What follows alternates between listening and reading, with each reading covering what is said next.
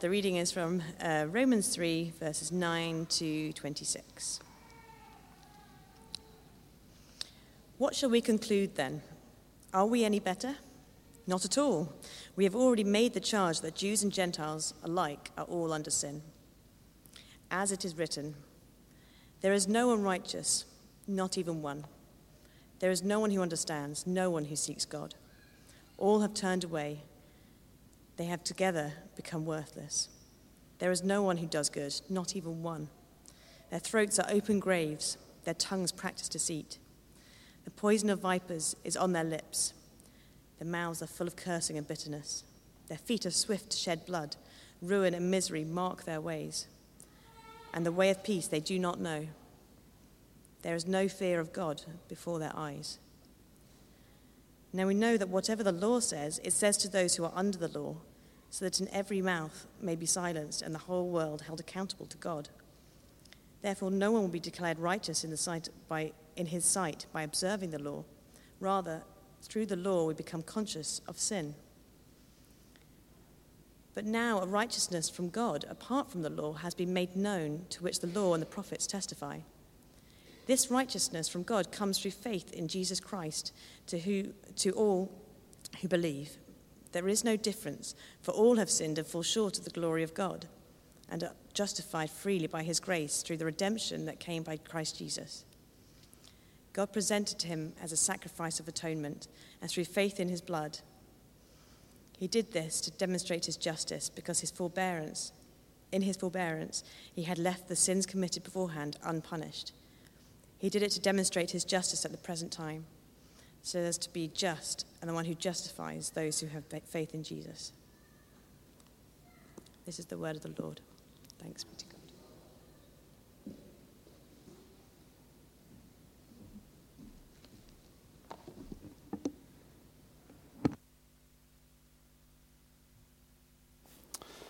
Thank you, Rachel. Do keep that open in front of you if you can. Um, we'll be digging into it a little bit now for just uh, 20 minutes or so.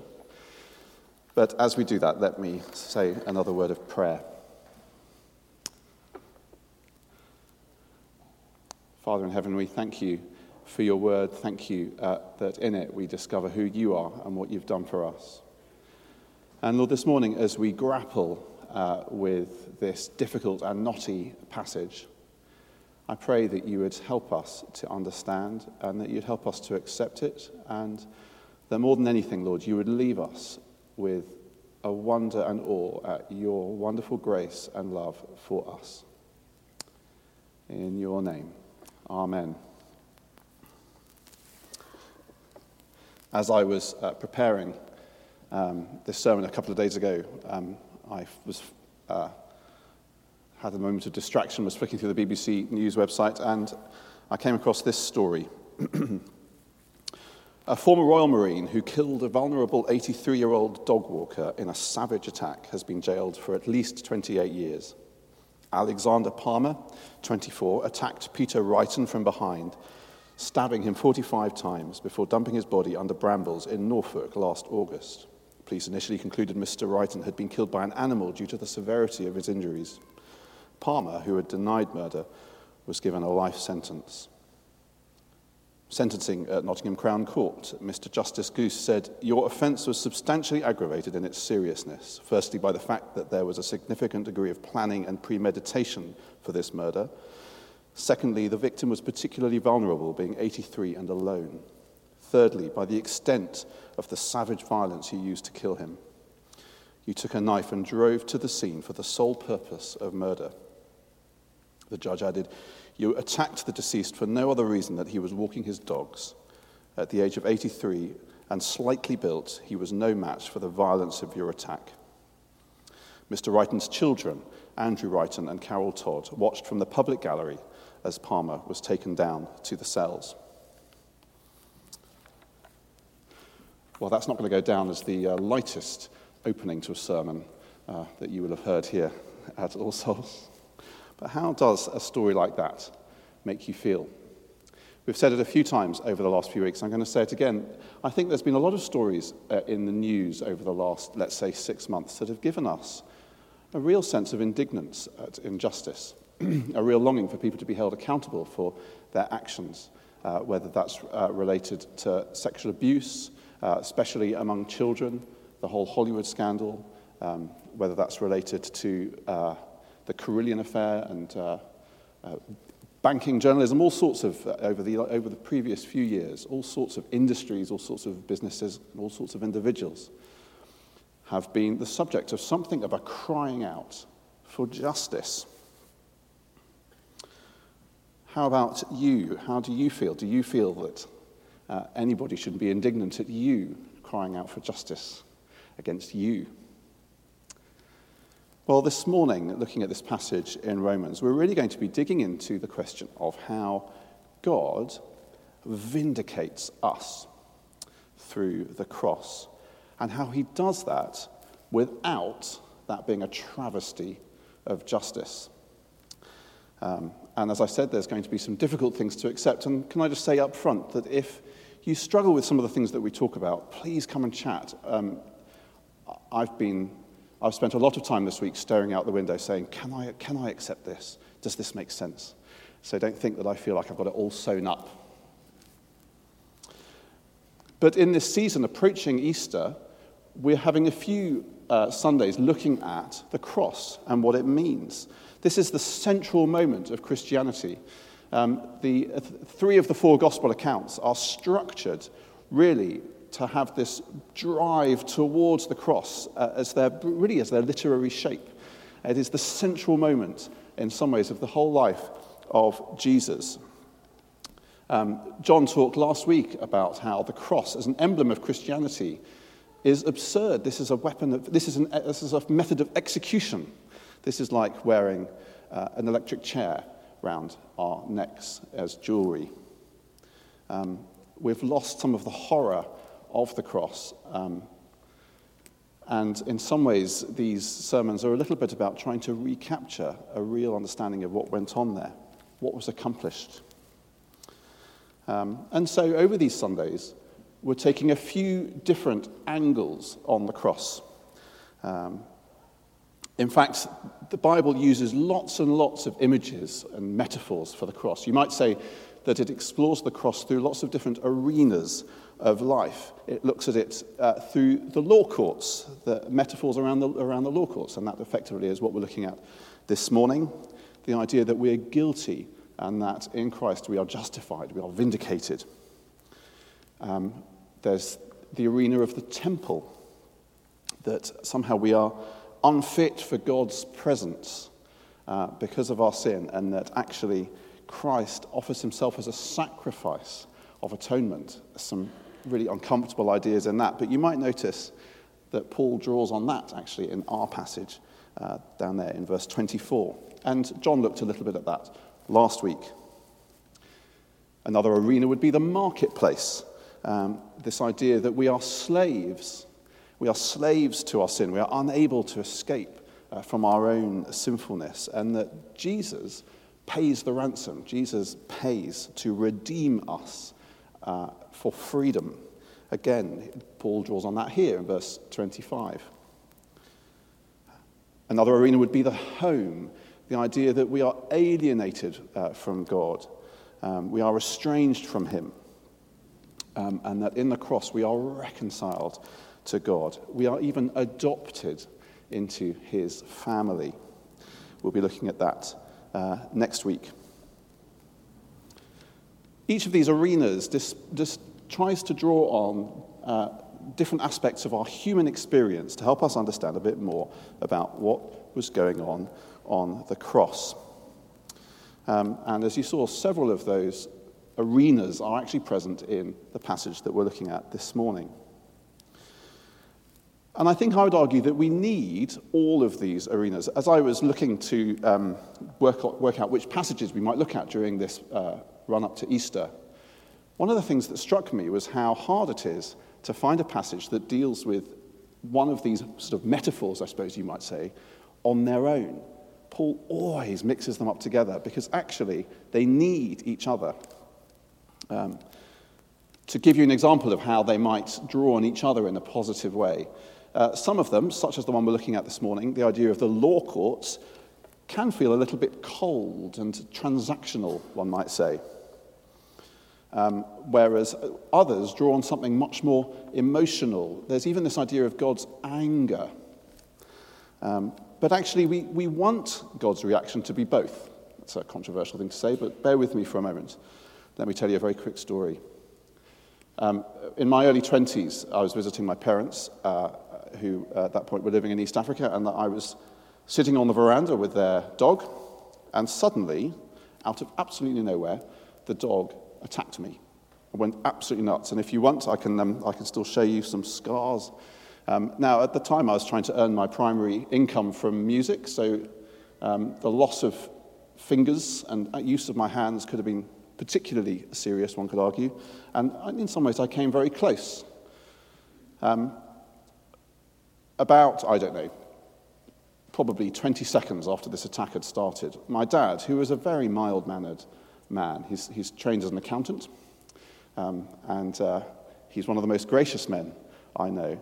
My dad stormed onto the veranda and he grabbed this dog and held him against the wall um, with a ferocity that I'd never seen um, before. Um, I tell that story simply to point out this idea that love, the deepest love, often looks like anger. He was furious with this dog for the way it was, it was attacking his son. And that's what I felt as I reflected on this experience. And I draw on that often as I think uh, about my father and how much he loves me. That's one of the experiences I go to in my head. The idea that God is angry at human sin, he's angry at all uh, of the suffering in this world, is something that we want to be true. And, and the Bible talks so much about how God is angry at sin. God loves us. There's a personal feel to uh, his love. There's a slightly more detached feel when, God, when it talks about God's anger at our sin, one might say. Um, uh, but of course, that still remains a little bit uncomfortable, that idea that God might be angry with us. But of course, anybody who is truly in love and has been for a long time will know how the people who we love the most can anger us the most. It's a strongly relational idea. One of the problems with it, of course, is that we can't imagine anger that is perfectly matched to uh, its cause. When we get angry, we boil over uh, and we live to regret what we did. The idea of the law courts as a second arena of what God does is therefore a perfect balance. There is that cold, I use it's not a nice word to use, but you know what I mean that sense of, of precise rightness about God's reaction um, that is a reassurance to us that his anger never boils over like ours does. It is always perfectly matched to uh, the situation. We want that sobriety. Going back to that story that I read right at the beginning, I feel quite angry when I read stories like that. Um, and there's a little bit, bit, of me that looks at the sentence and goes, yeah, yeah, they should have got that. Now, I'm not saying that's a right reaction. Um, but I think when we feel that sense of indignance at what people have done, we do want justice, but we want the justice of the law courts. We don't want the justice of a lynch mob. So, anyway, there's a little example of how some of these images maybe draw on each other in helpful ways. That's not to say for a moment that they don't leave us still feeling a little bit uncomfortable very often. And I would also argue that even when you put them all together, there are aspects of uh, the cross and what went on there that we don't understand. As one commentator said, behind all the metaphors of the cross lies a mystery. We can't fully grasp all that went on at the cross. But these images need each other um, and we need to approach them with a certain humility. So, this morning, then, we're going to drill in to this idea of justification, of God's vindication of us. And we're going to do that looking at the book of Romans.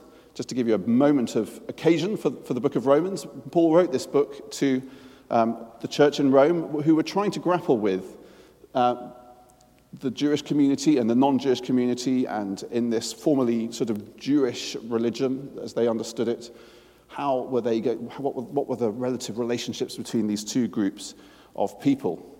Um, and essentially, in the first few chapters, up until our reading, Paul has been arguing that we are all on the same page, we are all on a level footing together.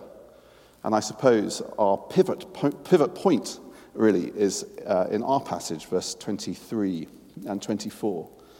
There is no difference, for all, whether you are Jewish or non Jewish, have sinned and fall short of the glory of God, and all are justified freely by his grace through the redemption that came through Jesus Christ. This is probably Paul's most exhaustive, well, it is Paul's most exhaustive and often seen as his greatest literary work. Um, and we could spend a year quite happily going through this book together. That's not the plan, by the way. But our passage starts with this idea that we are all guilty. I don't know what that does in your spirits to be told that. Paul writes this poem in fact, what he does is he draws different lines from different parts of the Old Testament, mainly from the Psalms, to show how actually this has been the story of the Bible so far um, in no uncertain terms that there is no one who is fully righteous, no, not even one. Um,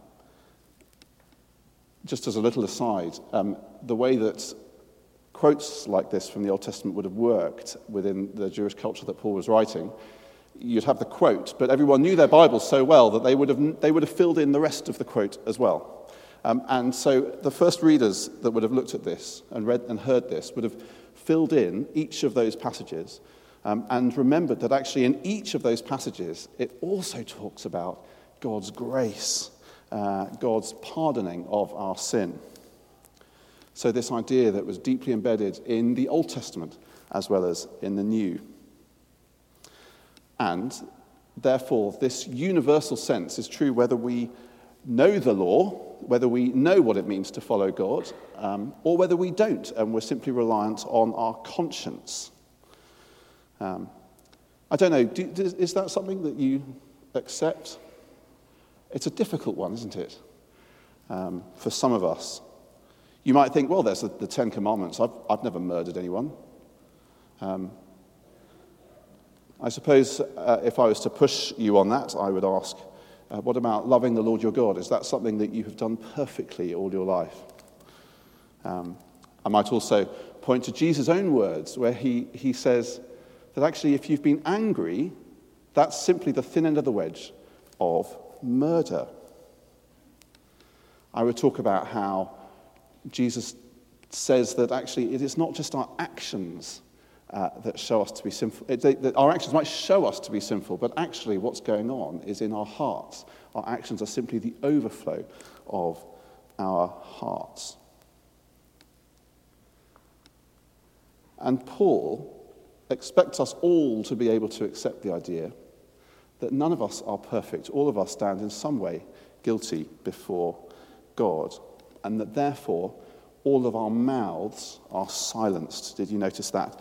in verse 19 that every, every mouth shall be silenced. That's a, a reference to the ancient Near East. In the ancient Near East, uh, law courts happened out in the open. You'd often spectate on things that were going on uh, in local law. Um, and when, when you had nothing more to say in your defense, you would put your hand over your mouth as, a, as an indication that you had nothing more to say. Or if you said outrageous things uh, that clearly weren't right, um, the opposition lawyer might strike you in the mouth to silence you. That's what happened to Jesus. I don't know if you remember when he's speaking to Pilate and he responds in a way that Pilate considers um, a little bit obnoxious and, um, and he is struck in the mouth.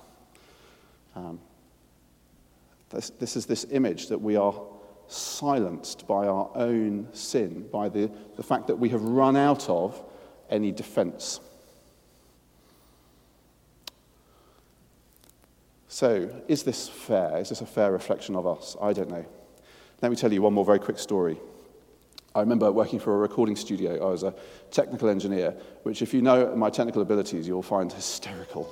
Um, but I, uh, the first thing I would do in the morning was make sure all the recording studios were up and running and just help them out with any technical issues.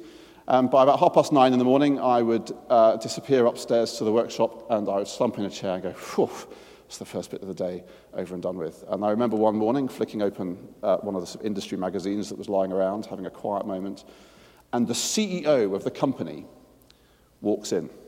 I'd only been working there a week or so, and this was his moment to come and meet me. So, of course, what he finds is me sitting there reading a magazine. I don't know if you can imagine um, your CEO, whoever that might be, or whoever it might have been in a previous life. Is there a moment in your week where you really wish where you really hope maybe that they don't walk in and see what you're doing. Now, of course, all I could do to, um, he pointed out what was going on um, in no uncertain terms, and uh, I felt dreadful. This was my first impre- his first impression of me. And I simply, obviously, apologized and showed myself to be getting on with something more useful. What could I have said at that point? Could I have said, well, look, mate, no one's perfect. Um, well, maybe I could have done. What I could also have said was, mate, have you any idea how little work goes on in this workshop? Because that's the bar that had been set. Um, whatever, those, whatever response I might have made, it wouldn't have taken away from the fact that actually he was ultimately right. That in, in strictest terms, what I was doing was less than perfect. I was being paid to do something more important than read a magazine? Where's the bar set for our sense of what perfection looks like in following God? God is our CEO, one might say. God sees every single moment, the moments that we're least comfortable with and the moments uh, that we wouldn't mind Him seeing similarly. So there's that sense that everyone is guilty, that uncomfortable sense that leads on to this sense of the serious consequences of us all being guilty. Because we're not guilty about against some arbitrary set of laws. When a judge judges you uh, against laws, he is judging you against laws that are external to himself. When we are guilty against God, it is an affront to his very character, his very self, out of which um, what it means to to live right actually comes. So when we sin, we put ourselves effectively in alienation to God. We become his enemies. And of course, God in his righteousness cannot simply brush all of that under the carpet. That would be to contradict his very self. If a judge was to say to you, Well, I see that you've done something wrong, we're just going to forget about it, he could only do that if he doesn't actually truly respect the law. God, uh, when we sin against God, there is something absolutely central to him. Uh, and that's really what it means uh, when it says in verse 23 that we fall short of the glory of God. And of course, what we find is this is not something that we can fix on our own. Um, and that it comes with a penalty. And, and the penalty is exclusion from God and from all his purposes, exclusion from the very one who gives us life and gives us everything.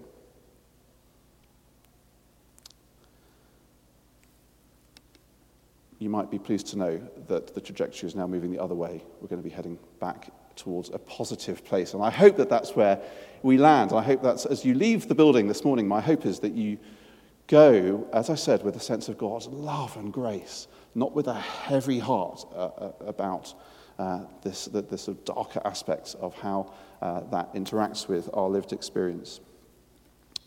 But this wonderful news is that Jesus pays the penalty uh, for our sin. Jesus dies in our place. God doesn't just let us off. The penalty for, uh, for sin is fully visited. Um, but it is visited on Jesus. Um, we are vindicated. It's as if we had never done wrong. And this is something that is freely offered to all of us uh, in God's grace. All we need is faith that that is indeed what Jesus has done and offers to us. Again, verses 23 and 24. All have sinned and fall short of the glory of God and are justified freely by his grace through the redemption that came by Jesus Christ. Now, just before we finish, I want to talk for a moment about this idea of, of whether that is in fact justice. Because it doesn't feel like justice, does it, in some ways, that Jesus should uh, be the one that takes our penalty on our behalf. It's hard to find a, a contemporary context in which that would be an acceptable way in which the law was expressed. Um, and I, I, don't actually have a very simple answer to that. I think partly my response to that is that it's exactly the kind of place where we have to be careful of overstretching human metaphors uh, about this incredibly mysterious thing that happens on the cross. But here are some things that might help us on the way. Firstly, uh, the essence of who Jesus is is that he is human. He is both God and human, but he is fully human, and therefore he is a legitimate representative of humanity. I would also say Jesus is not some innocent victim. This is a massively controversial idea, of course. And often Jesus is portrayed as some innocent victim in all of this. But he wasn't. He was absolutely determined that he was going to be the person to take this on himself. As I said, the whole shape of, of most of the Gospels is Jesus' determination to go to Jerusalem, knowing exactly what was going to happen to him there. Um, I'd also say that uh, sometimes we put a little bit too much distinction between the idea of Jesus and his Father. We see them as completely separate. Um, I don't want to get into what we call Trinitarian theology, Father, Son, Spirit, and how we understand all of that. But all I will say is this if we, if we put too much division between the Father, Son, and Spirit, then we have too much of, we, we end up with a, too much of an external sense of God punishing his Son. Um, actually, what we need to understand is that God is absorbing within himself uh, this, this death um, in Father and Son together. I, I, that may not um, answer all of your questions uh, about this. I suppose I'd just finish by simply asking how does all of this make you feel?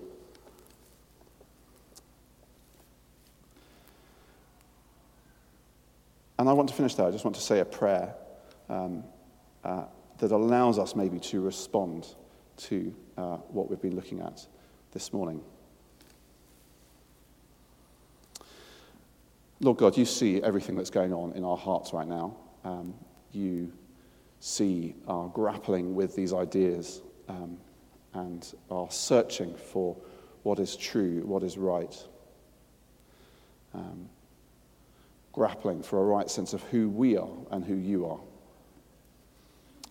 And our prayer is that we would, in humility, know your truth, um, that you would teach us, uh, give us a sense of resonance about what of this is of you and what that which is not.